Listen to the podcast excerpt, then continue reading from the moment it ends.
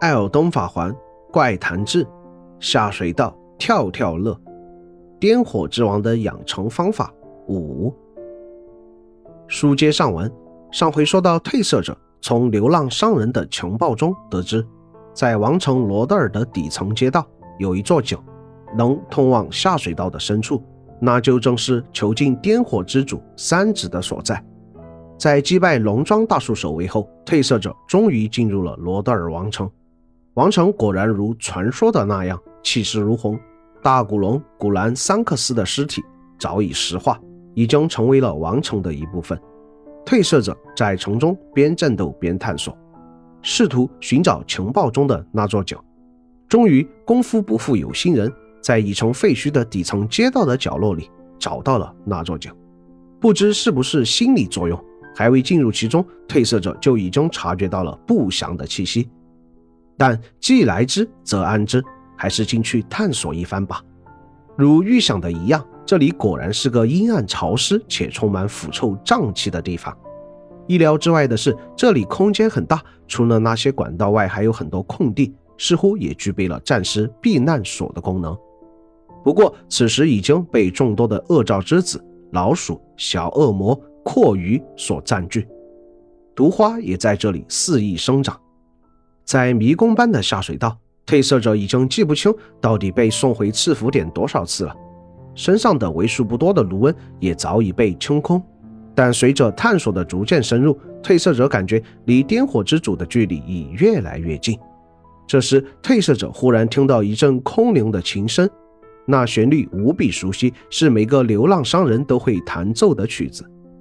但王城的下水道之中怎么会传来流浪商人的曲子呢？他们一族的业务范围未免也太广了吧？带着这样的疑问，褪色者加快脚步，但随后眼前的一幕让人感到窒息。只见无数流浪民族商人横七竖八地倒在地上，从尸体的状态来看，他们应该死去了很久。仅剩下几个活口，也与活尸无异，坐在地上拨动琴弦。此外，褪色者也注意到了尸体的状态，大部分都是双手捂眼，表情狰狞，地上也有余火的存在，显然他们也都是癫火患者。就在这时，音乐戛然而止，原本坐在地上弹琴的人，不知什么时候已经站了起来，双眼冒出黄色的火光，那是颠火攻击的前奏。褪色者。慌忙躲到柱子背后，避开了攻击，之后找准时机拔刀将之斩杀。肃清这些颠火病人后，褪色者开始打扫战场。在刚才的颠火攻击中，一旁的帐篷被炸开了，里面一具尸体上有遗物在闪闪发光。褪色者走上前，将装备进行回收，那是一套流浪商人服装，他们都是这样的打扮，只是颜色有所不同。而在另一处帐篷里，褪色者又得到了一份名为《关于米凯拉的针》的新情报。上面是这样描述的：为了对抗诸位外在神奇，神人米凯拉制作了金针。如果受赐颠火之后又不愿意成为颠火之王，就去寻找米凯拉的针吧。没想受赐颠火后还可以反悔，但需要找到米凯拉的针。这么说的话，颠火难道也是外在神奇？不然，情报中为何能透露出这一信息？收起情报与装备，看着遍地的流浪商人尸骸，褪色者回想起了加列曾说过的话：“我们幸存的族人，应该也在这块土地上讨生活。要是你遇到他们，有兴趣的话，和他们买点东西吧。我们流浪民族，从古至今都不受黄金赐福的青睐，因此我们被迫四处为家。”过着困顿的旅行生活，在艾尔登法环破碎之后，我们还能保有神智，可能这就是原因吧。当时加列说起这些的时候，褪色者有些疑惑：为何他要将族人形容为幸存？他们又为何会过着流浪生活？现在谜团已逐渐解开，原来是他们整个民族都被逮捕并关在了罗德尔的下水道之中，在绝望中。他们召唤了颠火，虽然不清楚这件事发生的具体时间，但应该过去了很久。也难怪旅途中遇到流浪商人都躲在颇为隐蔽的角落讨生活。原来他们是那场灾难的幸存者。褪色者忽然想到了关键人物，于是找出之前在颠火村获得的那枚名为“夏波莉莉之祸”的护符。褪色者猜测，当年大商队被怀疑与异教有关，进而遭到灭族的事件，很可能就是夏波莉莉的谗言导致。但目前缺乏更多证据，只能再继续探索。继续前进已经没有正常的道路了，只能通过跳跃前进。此地似乎是一处地下墓穴，一直延伸到地底深处。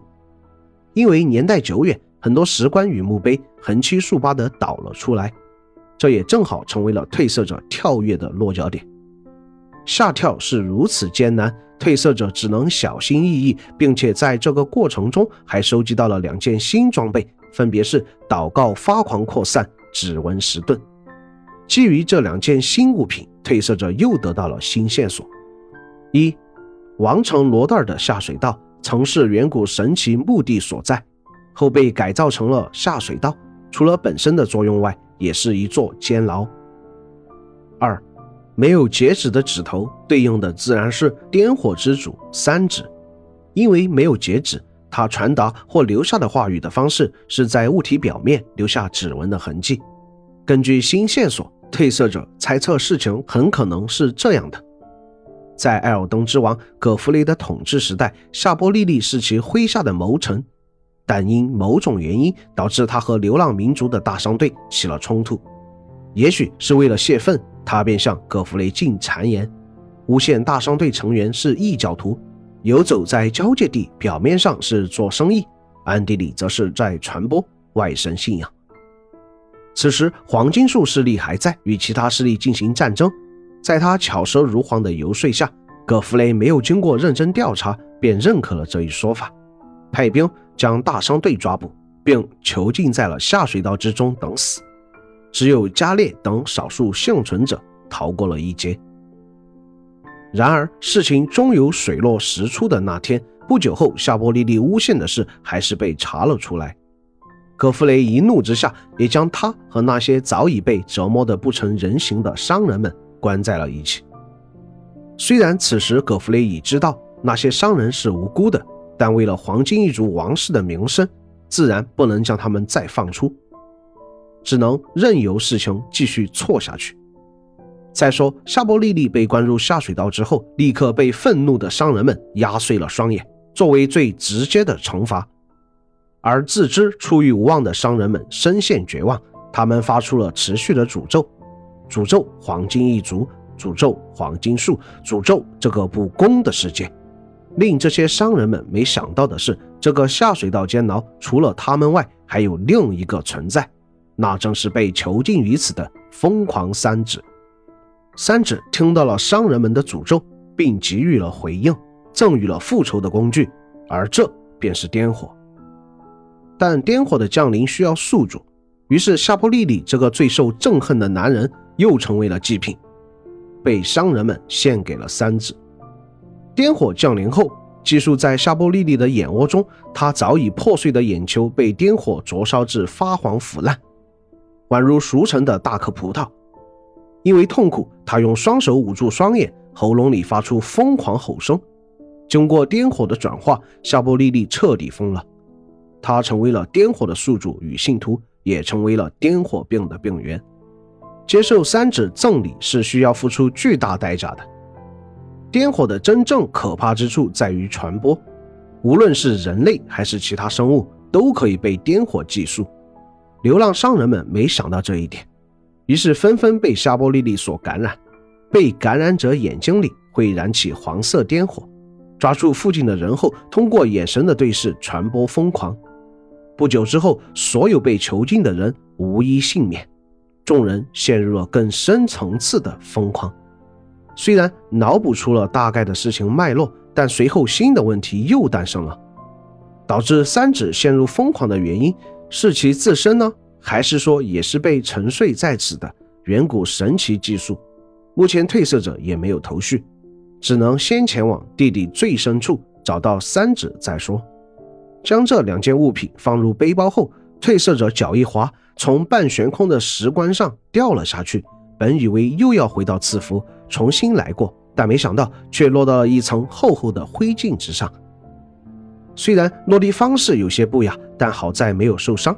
褪色者从灰烬中爬起来，一个熟悉的声音忽然响了起来：“哦，您也抵达这里了。每和您攀谈一次，就更明白，我是女巫，而您一定会成为王。请卸下一切，往前方的门前进，门一定会为您而开，您也会见到三指大人。愿混沌火焰能升职于您。”褪色者抬起头，映入眼帘的是那个无比熟悉的身影——指头女巫海达。